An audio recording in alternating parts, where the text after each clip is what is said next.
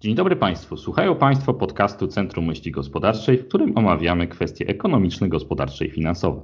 Centrum Myśli Gospodarczej to niezależny think tank tworzony przez środowisko młodych ekonomistów. W myślach o gospodarce przybliżamy Państwu najważniejsze zagadnienia gospodarcze i finansowe z kraju i ze świata, a także omawiamy istotne zjawiska ekonomiczne o charakterze długoterminowym. Ja nazywam się Konrad Bonisławski, a dzisiaj wraz z naszym ekspertem do spraw rynku kapitałowego, panem Michałem Melonem, witam serdecznie. Dzień dobry. Będziemy rozmawiać na temat rynku kapitałowego w Polsce. Nasza rozmowa będzie kontynuacją tekstu, który ukazał się kilka tygodni temu na naszej stronie internetowej cmg.org.pl pod tytułem Polski rynek kapitałowy w przededniu przełomu. Autorem tekstu jest właśnie pan Michał Melon. Ten, kto zna jakąkolwiek specyfikę rynku kapitałowego, wie, że kilka tygodni to jest niemal wieczność. My jednak skupimy się na długoterminowych trendach. Nie sposób nie zacząć od oceny specyficznej nieco sytuacji. Albowiem w chwili obecnej giełda rośnie, a gospodarka jest w kryzysie niewidzianym w niektórych krajach od dawien dawna. Czy to zapowiada ożywienie, czy też można wysunąć z tego wniosek, że szczególnie w Polsce indeksy przestały odzwierciedlać realną gospodarkę? Czy ożywienie na giełdzie zatem nam o czymś mówi? Dlaczego giełdy i rynki podążają własnymi ścieżkami? Michał, jak byś to skomentował? Przede wszystkim e, trzeba sobie zdać sprawę, że, że przyczyn jak, jak zwykle zawsze może być e, dużo, natomiast e, te, które wpływają w tej chwili na rynek kapitałowy, pewnie moglibyśmy ostatecznie wytłumaczyć jako wpływ jednego czynnika, który ogólnie można określić jako po prostu niski koszt pieniądza, czyli bardzo niski koszt obsługi długu, który jest wynikiem w zasadzie globalnej polityki e, banków centralnych, która powoduje dużą nadpłynność sektora bankowego i, i, i podaż pieniądza. Ten pieniądz, mówiąc obrazowo, po prostu rozlewa się po, po rynku kapitałowym, przede wszystkim właśnie po rynku kapitałowym.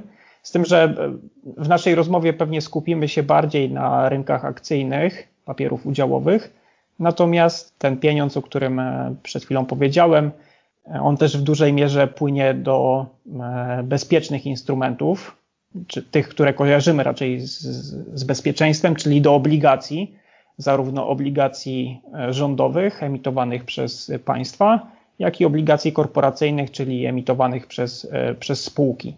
I ten niski koszt pieniądza, czyli celowo e, obniżane sukcesywnie w ostatnich latach stopy procentowe, programy tak zwanego luzowania ilościowego, czyli bezpośrednie skupowanie aktywów e, na dużą skalę przez banki centralne, właśnie powoduje to, że, że te indeksy rosły w ostatnich latach i też nie zatrzymała ich skutecznie pandemia koronawirusa.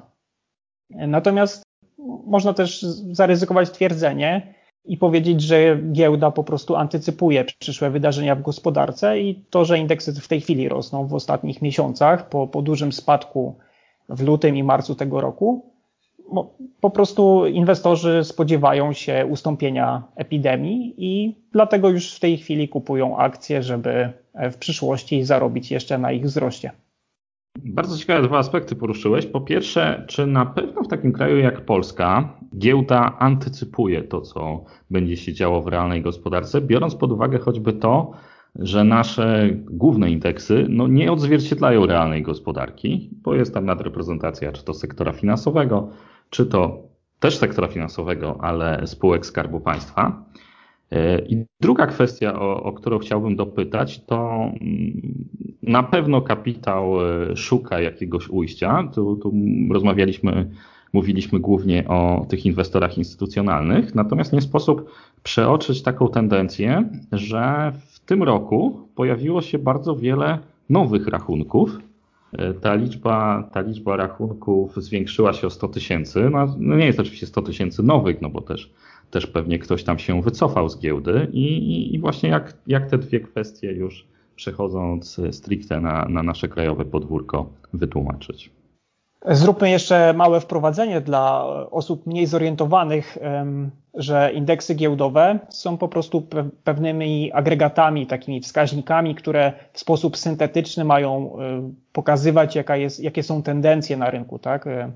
Natomiast prawda jest taka, że te indeksy mają jakiś swój określony skład i niekoniecznie będzie tak zawsze, że, że wzrost indeksu bardzo duży będzie jednocześnie dotyczył tych wszystkich spółek, które w jego skład wchodzą, tak? Nie jest tajemnicą i to już e, dawno zostało zaobserwowane, że na przykład hossa w Stanach Zjednoczonych, która trwa ponad 10 lat e, w tej chwili, to za, za ten wzrost indeksów w dużej mierze odpowiada kilka czy kilkanaście najbardziej prężnie rosnących spółek, tak? które kiedyś tam określano takim skrótem FANG, czyli Facebook, Amazon, Apple, Netflix, Google, tak? Ostatnio też na przykład bardzo modna spółka Tesla, producent samochodów elektrycznych, tak? Która jest już warta ponad pół biliona dolarów, czyli dwukrotność e, polskiego PKB mniej więcej. Ciekawostka jest taka, że Tesla dopiero w ogóle do tego indeksu niedawno, do, do indeksu Standard Poor's na przykład 500 dołączyła niedawno, bo dopiero teraz zanotowała cztery nieprzerwane, następujące po sobie kwartały z zyskiem, tak? Wcześniej tego zysku w ogóle regularnie nie osiągała. Natomiast wracając do pytania, na rynku rzeczywiście pojawiło się sporo inwestorów. Polska jest relatywnie tanim rynkiem w porównaniu do mm, na przykład właśnie tych rynków rozwiniętych, jak największy rynek kapitałowy, czyli e, Stany Zjednoczone. No i stąd pewnie poszukiwanie po prostu przez inwestorów wyższych stóp zwrotu niż lokaty e, bankowe czy, czy właśnie e, oprocentowane depozyty. W jakiejś mierze pewnie też to już do zbadania przez socjologów, mogło być tak, że w pewnym sensie wejście jakiejś dużej grupy inwestorów mogło być przez nich po prostu takim poszukiwaniem szczęścia, czy też w ogóle poszukiwaniem zajęcia w okresie epidemii, kiedy pewien, pewna pula możliwości, które, co możemy zrobić ze swoim czasem, no, została skutecznie ograniczona, no i w, w tym sensie niektórzy pewnie też po prostu pojawili się na tym rynku z ciekawości. Żeby no w skali zobaczyć. światowej mówi się o tym, że milenialsi zaczęli masowo zakładać rachunki i inwestować. Tak, tak. W ogóle został ukuty, został ukuty taki termin już Robin Hooders e, od platformy takiej amerykańskiej Robin Hood, która właśnie oferuje taki bardzo prosty, przejrzysty dostęp do rynku kapitałowego. I, i, i tam właśnie ci, e, ci milenialsi amerykańscy e, na przykład znaleźli to, to swoje zajęcie na, na okres pandemii, nabywając akcje właśnie przez, przez tą platformę Robinhooda. E, A może, może będzie teraz tak, e, choćby w Polsce, bo, bo podawałem statystyki e, polskie, że, że taki przeciętny Polak zacznie, zacznie częściej na przykład na emeryturę oszczędzać na giełdzie, jak to ma miejsce w Stanach Zjednoczonych. To, to już się dzieje. Nie powinno nam też umykać w tej rozmowie, że będziemy się, skupiamy się tutaj na takim bezpośrednim inwestowaniu e, na giełdzie, czyli nabywaniu akcji na, na własny rachunek. Natomiast no, rynki rozwinięte, rozwinięte rynki kapitałowe cechują się tym, że dominują na nich raczej inwestorzy instytucjonalni i tacy przeciętni, przeciętni inwestorzy, którzy nie mają dużej wiedzy o rynku albo nawet nie chcą e, za bardzo zgłębiać, raczej powierzają inwestowanie swoich środków instytucjom, więc... więc Funduszom inwestycyjnym, tak, tak teraz tak. jeszcze pracowniczym planom kapitałowym. Tak, mamy, mamy takich głównych graczy właśnie jak Towarzystwa Funduszy Inwestycyjnych, którzy, które to właśnie zarządzają funduszami i tam też, tam też są lokowane środki. Natomiast myślę, że, że na pewno jest coraz większa świadomość e, tego, że emerytura ta z pierwszego filaru tak zwanego, czyli z powszechnego ubezpieczenia społecznego e, raczej będzie niska. Ta stopa zastąpienia systematycznie maleje, więc to, to młodsze pokolenie, które przynajmniej niektórzy mogą zacząć myśleć trochę poważnie o swojej przyszłości, może traktować giełdę e, słusznie jako takie miejsce, gdzie, gdzie te nadwyżki można inwestować właśnie w długim terminie, żeby osiągać dużo wyższe stopy zwrotu niż e, na lokatach bankowych. No zostawmy może kwestię bezpieczeństwa, bo też czy, czy wszyscy są świadomi ryzyk związanych na przykład z wyzbyciem się aktywów przeznaczonych na emeryturę e, w ten sposób, czy też ich stratą. Przechodząc może do, do, do drugiej strony, czyli do spółek, które szukają kapitału na giełdzie, od pomiędzy Twoim tekstem, jego publikacją i naszą rozmową odbyła się bardzo ważne wydarzenie, mianowicie debiut Allegro. Czy możemy go już w tym momencie jakoś ocenić, podsumować? Myślę, że jednoznacznie trzeba ocenić debiut Allegro jako sukces spółki i dotychczasowych właścicieli.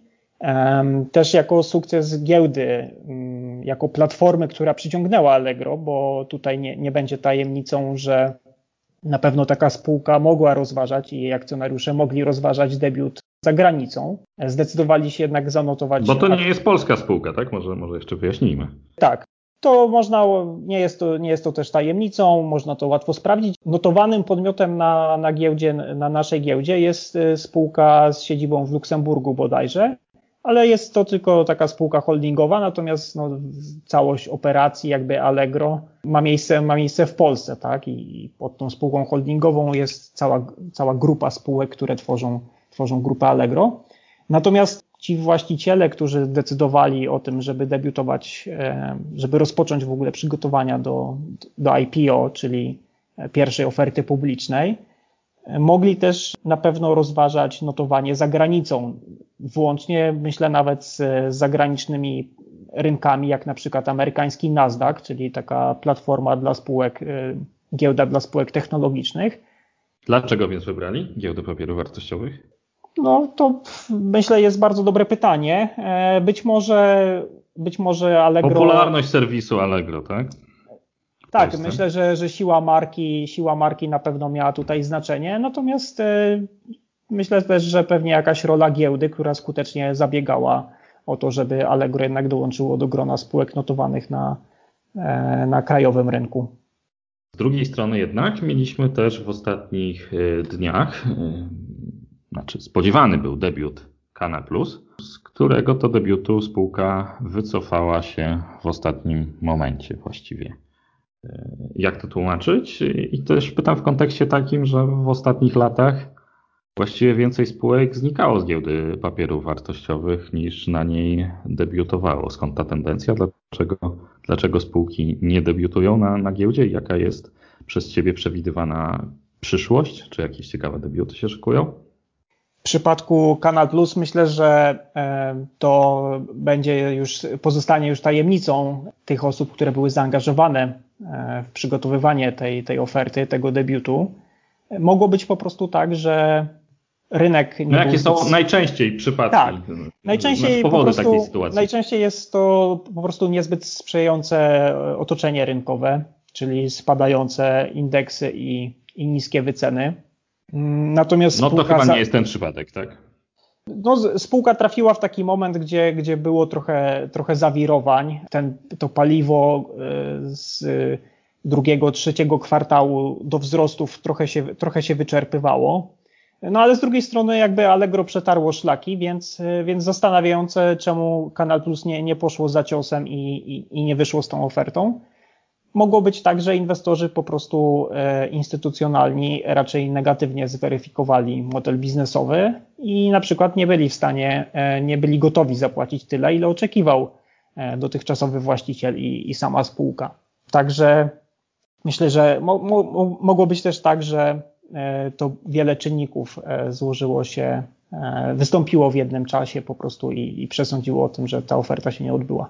Niemniej jednak chyba debiut Allegro powinien e, zachęcić niektóre spółki, być może wahające się do, do debiutu. Ty w swoim tekście spekulujesz, czy właściwie wyrażasz nadzieję, że, że pojawią się niedługo na, na giełdzie duże, rozpoznawalne polskie marki, czy wymieniasz nawet mm, branże i, i konkretne firmy, Media Expert czy Euro RTV AGD. No to takich wygranych, można by powiedzieć, okresu, okresu pandemii. Mówi się nawet y, nie w, nie w kontekście, y, no ale też w kontekście spółek e-commerce o, o, o nowym konieczności stworzenia nowego indeksu WIG-COVID y, przez, przez to, że, że, że niektóre, niektóre firmy po prostu, no nieliczne, ale, ale zwyczajnie zyskały w czasie, w czasie pandemii. Czy, czy, czy wydaje się, że, że rzeczywiście możemy mieć do czynienia z jakimiś debiutami w niektórych branżach czy niektórych dużych firm? Myślę, że ten trend y, spółek, gdzie, do, gdzie raczej dominowały e, wycofania spółek z giełdy, czyli, czyli przejęcia i, i ściąganie e, z obrotu po, po wezwaniach ogłaszanych przez założycieli albo jakichś e, inwestorów branżowych, to się powoli wyczerpuje. No właśnie, może, może wyjaśnijmy, dlaczego, dlaczego to się odbywa i dlaczego, dlaczego się to opłaca. No, no wiemy doskonale, że spółka giełdowa ma więcej obowiązków sprawozdawczych tak, niż zwykła spółka nawet akcyjna. E, ale dlaczego? Dlaczego aż tak dużo spółek się wycofywało z giełdy w ostatnich latach? To przede wszystkim była pochodna niskich wycen, to znaczy y, spadające, spadające kursy akcji powodowały, że właściciele tych spółek ich założyciele, którzy parę lat temu podjęli decyzję o wejściu na giełdę, czy nawet paręnaście lat temu podjęli, podjęli decyzję o wejściu, e, no zobaczyli, że na przykład e, wprowadzali tą spółkę przy wycenie dwa razy, trzy razy większej niż jej obecna wartość i decydowali o tym, żeby, żeby spółkę właśnie wycofać po wezwaniu z giełdy aby nie ponosić tych kosztów, bo to nie tylko jest e, sprawozdawczość, tak, ale, ale utrzymywanie po prostu relacji inwestorskich, tak. To nie jest tylko koszt rozumiany jako wydatek, ale też e, pewne odsłonięcie się przed e, konkurentami. No to, to powoduje, że giełda nigdy nie będzie taką formą pozyskiwania kapitału dla każdego i nie każda spółka się zawsze zdecyduje na giełdę. Natomiast rzeczywiście ten, ten trend się e, wyczerpuje w, w tej chwili. No i, i, myślę, że więcej spółek po ostatnich kilku słabych latach w tej, w tej chwili raczej oczekuje się wielu debiutów, a tych wycofań będzie, ponieważ e, wyceny rosną, no to tych spółek wycofujących się będzie znacznie mniej. To zadam może przewrotne pytanie. Dlaczego to, to jest dobrze? Może, może to właśnie pozytywna tendencja, że, że spółki wycofują się z giełdy, mm, nie muszą utrzymywać relacji inwestorskich, mogą więcej inwestować, pozyskiwać kapitał w inny sposób. Dlaczego uważasz, że, że dobrą tendencją jest to, że, że duże polskie spółki, nie tylko polskie, debiutują na giełdzie papierów wartościowych? To buduje mm, pewną siłę, siłę gospodarki i rynek kapitałowy, sprawny rynek kapitałowy powinien odpowiadać na to główne zapotrzebowanie, czyli kojarzyć e, tych, którzy tego kapitału potrzebują, właśnie emitentów i e, inwestorów, tych, którzy mogą jakieś nadwyżki przeznaczyć na, na inwestycje. I no, wszystkie duże gospodarki, e, najbardziej znaczące na świecie, no ten komponent rynku kapitałowego jest tam, jest tam bardzo istotny, mają już rozwinięte giełdy ale też e, jak spojrzymy na takie kraje, które powiedzmy są lokalnymi e, liderami, czy lokalnymi nawet mocarstwami, e, jak na przykład Turcja, Korea Południowa, Izrael, no to te, te kraje też, też rozwinęły mm, bardzo prężnie działające, bardzo prężnie działający rynek kapitałowy. Swoją drogą tutaj ciekawostka. Jakiś czas temu spekulowano na temat tego, czy giełda papierów wartościowych, tu jako spółka, tak, bo, bo, bo też jest spółką, tak. notowaną na giełdzie, y, nie przejmie giełdy w Izraelu. Tak, to, to zdaje się ten izraelski wątek y, chyba, chyba się wyczerpał z powodu politycznych różnic. E, giełda od jakiegoś czasu już y, podejmuje inicjatywy na, na różnych polach i nie jest tajemnicą, że szuka jakiegoś podmiotu do przejęcia. W Armenii na przykład, tak? Tak, ostatnio, ostatnio pojawił się pomysł na przejęcie czy wejście, zaangażowanie się jakieś kapitałowe w, w giełdę w Armenii. Natomiast to pytanie, czy giełda ma rzeczywiście jakiś pomysł, e, jak uzyskać tę synergię e, po przejęciu władzy na, nad takim e, rynkiem. czy to będzie służyło zarówno w giełdzie jako spółce, tak, no i czy będzie służyło też e, tamtej, tamtemu rynkowi, tak, czy giełda wniesie jakąś wartość i, i też czy, czy jakąś wartość uzyska dla, dla swoich akcjonariuszy, tak, dla, dla rynku warszawskiego. No wydaje się, że tak odległe geograficznie rynki, jak e, na przykład ta giełda w Armenii, raczej tutaj niewiele by wniosły. Natomiast w ogóle. No, mówiła się w tym kontekście o mhm. dużej i znaczącej też finansowo diasporze e, ormiańskiej na świecie. Być może. I, i jej ewentualnej roli, tak? Być może. Warto może też się przyjrzeć, czy giełda w Armenii na przykład ma jakąś swoją specyfikę, to znaczy, czy czy przyciąga na przykład spółki działające w jakimś konkretnym sektorze, to wtedy, wtedy być może miałoby to sens. Na przykład no, giełda w Izraelu e, znana z tego, że jest taką e, dużą platformą właśnie dla spółek technologicznych, dla startupów. E, tak, dla, dla startupów, które, które zaczynają już komercjalizować swoje produkty i, i potrzebują tego kapitału na kolejny poziom, na kolejnym poziomie rozwoju. Natomiast no, nie wydaje się, żeby giełda w Armenii akurat e, była tutaj w jakiś szczególny sposób znaczącym podmiotem w tym całym obrazie rynku kapitałowego na świecie. Podobnie jak giełda w Bratysławie, której też chyba. No też chyba swego czasu tak mi tak, mieliśmy, tak, której, tak, giełda też się przyglądała. No, rynek w Bratysławie to w ogóle jest. No, wspominasz o tym w tekście. Tak, po prostu. Wielkości naszego w roku 93, czwartym. Pewnie tak, bo, bo tam jak się popatrzy, to tam dochodzi naprawdę y, czasem do tylko kilku transakcji na akcjach w ciągu całego dnia, tak? Gdzie w, na giełdzie w Warszawie to są pewnie dziesiątki tysięcy e, transakcji. Tam jest dużo większy rynek obligacji, zdaje się, no ale no nie wydaje się też, żeby tutaj giełda mogła coś uzyskać z tego przejęcia. Zostawmy może Słowaków, szczególnie Ormian mają też swoje problemy polityczne, bardzo fundamentalne w chwili obecnej. E, wracając na nasze podwórko e, z charakterystycznym rysem WIG-u 20, no już teraz trochę zrównoważonym, choćby przez CD Projekt, e, jest nadreprezentacja spółek Skarbu Państwa. Jak to należy ocenić?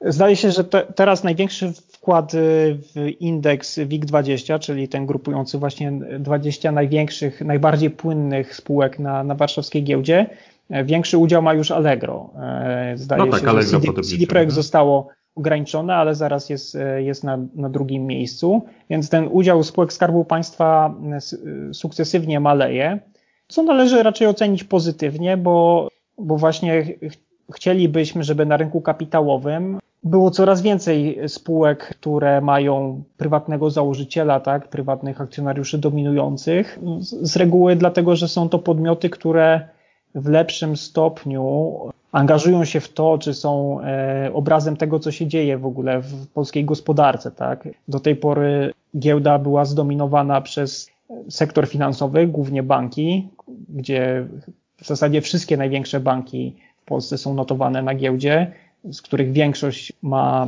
za akcjonariusza wiodącego Skarb Państwa. Do tego dochodziła energetyka, y, która ostatnio no, trochę sama się wyeliminowała z gry, bo kapitalizacja tam tego sektora mocno spadła, więc, y, więc stracił on na znaczeniu. Natomiast no, te spółki takie właśnie jak Allegro, City Projekt, te spółki, o których pisałem w artykule z, z sektora handlowego, no, y, dawałyby inwestorom w większym stopniu możliwość zarobienia po prostu na tym, co, co się dzieje w polskiej gospodarce. No a na, wiemy, że w ostatnich latach e, wzrost gospodarczy głównie zawdzięczaliśmy konsumpcji wewnętrznej, tak? I pewnie tak będzie też w, najbliższych kilku latach w przyszłości. Dlatego jest tak ważne, żeby ci, którzy inwestują, czerpali ten e, zysk, zwrot e, z tego, co autentycznie dzieje się w polskiej gospodarce, tak? Oczywiście banki są w jakimś sensie, no, no też, też dają taką ekspozycję, tak, bo, bo sektor finansowy mówi się, że jest krwiobiegiem gospodarki. Natomiast no, dużo lepiej, e, przyjemniej pewnie w cudzysłowie inwestorom zagranicznym i, i krajowym indywidualnym i instytucjom, no, inwestowałoby się właśnie w takie firmy, które są e, raczej dobrze i bardzo dobrze zarządzane, prowadzą skutecznie właśnie ekspansję zagraniczną, i tam, gdzie jest e, pomysł, jak autentycznie e, można e, wydać zgromadzone przez, przez rynek kapitałowy środki, przez na przykład w takiej emisji akcji właśnie. No, polską specyfiką i taką trochę branżą eksportową staje się gaming. Tak? Twórcy, twórcy gier i, i, i też te spółki są są wysoko wyceniane. Co chwila słyszymy o możliwej korekcie, która, która nie następuje. Czy, czy, czy uważasz, że to, to może być jakiś, e, jakieś koło zamachowe? Czy to staje się koło zamachowe naszej, naszej gospodarki? Tak, e, można, może nie tyle gospodarki jeszcze, no bo e, raczej jeśli No to nie jest ta o... skala oczywiście. Tak, to, to, nie jest ta, to nie jest ta skala, natomiast jeśli jak się przyjrzymy właśnie giełdzie, no to y, tutaj y, cały czas ten potencjał, żeby debiutować, żeby właśnie ściągać kapitał i poszerzać y, bazę inwestorów, cały czas jest, tak? Wchodzą kolejne spółki. Teraz jedno z większych studiów deweloperskich w Polsce z oddziałami zagranicznymi, People Can Fly, będzie debiutować w najbliższych dniach po, po przeprowadzonej ofercie. Także widać, że y, ten potencjał cały czas jest. Co ciekawe, y, oferta spotkała się z bardzo dużym zainteresowaniem i instytucji, i inwestorów indywidualnych. E, redukcja właśnie zapisów dla indywidualnych wyniesie chyba około 90%. E, cena w transzy instytucjonalnej została podniesiona, co pokazuje, że e, był bardzo, bardzo duży popyt na, na te akcje. Natomiast tutaj pewnie dalej szanse mają podmioty średnie i duże. Te małe y, z sektora gamingowego będą się kierowały raczej do, na rynek New Connect, y, który no, ma tą specyfikę, że, że tam właśnie ci, ci mniejsi pewnie lepiej się odnajdą.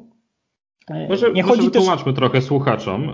Rynek New Connect to jest rynek, na którym obowiązują no, mniej formalne wymogi dla, dla spółki.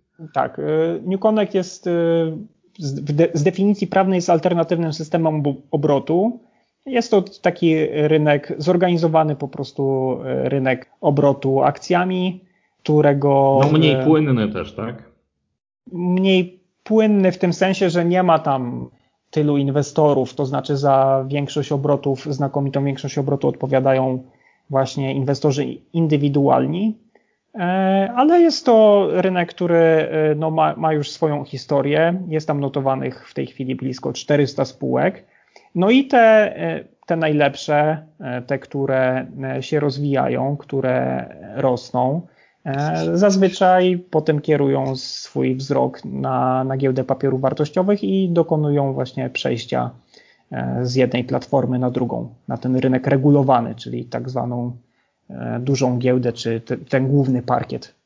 Chciałbym, żebyśmy jeszcze chwilę poświęcili tematowi tak zwanych rate'ów, mhm. E, czyli inwestycji w nieruchomości. Mówiliśmy na, na samym początku naszej audycji o tym, że niskie stopy procentowe, a co za tym idzie, niskie oprocentowanie lokas skłoniły tych z naszych obywateli, współobywateli, którzy mieli duże zasoby gotówki do inwestowania w nieruchomości, czy to w ziemię, czy, czy w mieszkania na wynajem. E, natomiast od paru lat pojawia się od czasu do czasu pomysł e, instytucjonalnych inwestycji w nieruchomości. Czy mógłbyś przybliżyć i powiedzieć, jakie, jakie by były ewentualnie plusy i zagrożenia e, pojawienia się w końcu w polskim systemie tych tanich inwestycji w nieruchomości, o których notabene też już jakiś czas temu pisaliśmy na naszej stronie internetowej. Tak, odsyłam do artykułu, który jest rzeczywiście na stronie CMG. On opisuje, czym y, RITy czy REITy, bo tutaj spotyka się różną e, formę, czym miałyby być. W dużym skrócie jest to, są to spółki, takiego specjalne, specjalne spółki, których głównym obszarem działalności są są inwestycje w nieruchomości komercyjne najczęściej. I z tych nieruchomości komercyjnych, z tym, że chodzi tutaj zdecydowanie już o zrealizowane projekty, polskim e, projekty, projekty nieruchomościowe, nie mm, nie, nieruchomości na etapie budowy, tak, czy, czy inwestycje w grunty. Tutaj chodzi już o stojące biura, galerie handlowe i tym podobne obiekty. No i w założeniu REITy e, miałyby mm, inwestować właśnie w, w te nieruchomości, z pobieranych czynszów e, wypłacać dywidendę, tak, po, oczywiście po potrąceniu kosztów. Zachętą miałoby być to, że obowiązywałyby ulgi podatkowe, to znaczy fundusz e, najczęściej w takiej konstrukcji znanej na świecie no, nie jest podatnikiem, i, ale w zamian musi 80 na przykład procent zysku wypłacać co roku w formie dywidendy. No i wydaje się, że rejty no to, to jest coś, czego brakuje w tej układance na, na polskim rynku kapitałowym, bo łączą takie cechy akcji z bezpieczniejszymi obligacjami, to znaczy no, przynoszą stały zwrot właśnie z tych czynszów wypłacaną dywidendę, no a jednocześnie inwestują w e, takie aktywo trwałe, jak, jak nieruchomość, budynek, która e, no, ogranicza ryzyko, że ta spółka straci, czy, czy źle wyda te, te zgromadzone od inwestorów środki, więc rejty na pewno byłyby ciekawym rozwiązaniem, którego y, polskiej giełdzie brakuje, polskiemu rynkowi brakuje i mogłyby też właśnie przyczynić się do tego, żeby zachęcić e, Polaków do oszczędzania na emeryturę w długim terminie, właśnie przez e, kupowanie między innymi e, akcji tych rejtów. Warto no też to... do, dokończę jeszcze myśl, że mm, temat rzeczywiście pojawia się, mm, temat rzeczywiście pojawia się co jakiś czas. Ostatnio, kilka tygodni temu, znowu pojawiła się jakaś informacja prasowa, że być może wróci czyli legislacja rozpocznie, znaczy rozpocznie się jakiś proces legislacyjny i wydaje się, że jest to bardzo dobry moment, żeby powrócić do tego pomysłu, bo rynek nieruchomości komercyjnych właśnie przechodzi test związany z COVID-em, gdzie mówi się o tym, że być może popyt e, na powierzchnie biurowe spadnie, że galerie handlowe nie będą już tak chętnie odwiedzane i ten rynek powoli się, powoli się nasyci. Więc w perspektywie roku na przykład moglibyśmy już powiedzieć coś, y, czy na rynku nieruchomości zmieniło się aż tyle, że y, te RITy nie, nie miałyby y, racji istnienia, a może właśnie będzie wręcz przeciwnie, że te nieruchomości komercyjne bardzo dobrze sobie poradzą w tym krótkim kryzysie wywołanym pandemią i wtedy no tutaj świetnie właśnie RITy wpisywałyby się w, w rozwój giełdy. Bardzo Ci dziękuję. Naszym gościem był pan Michał Melon. Trudno oczywiście wyczerpać temat rynku kapitałowego w ciągu jednej audycji. Do tej tematyki na pewno będziemy wracać. Na dzisiaj to wszystko. Zapraszam na kolejne odcinki Myśli o Gospodarce oraz na naszą stronę internetową cmg.org.pl. Do usłyszenia.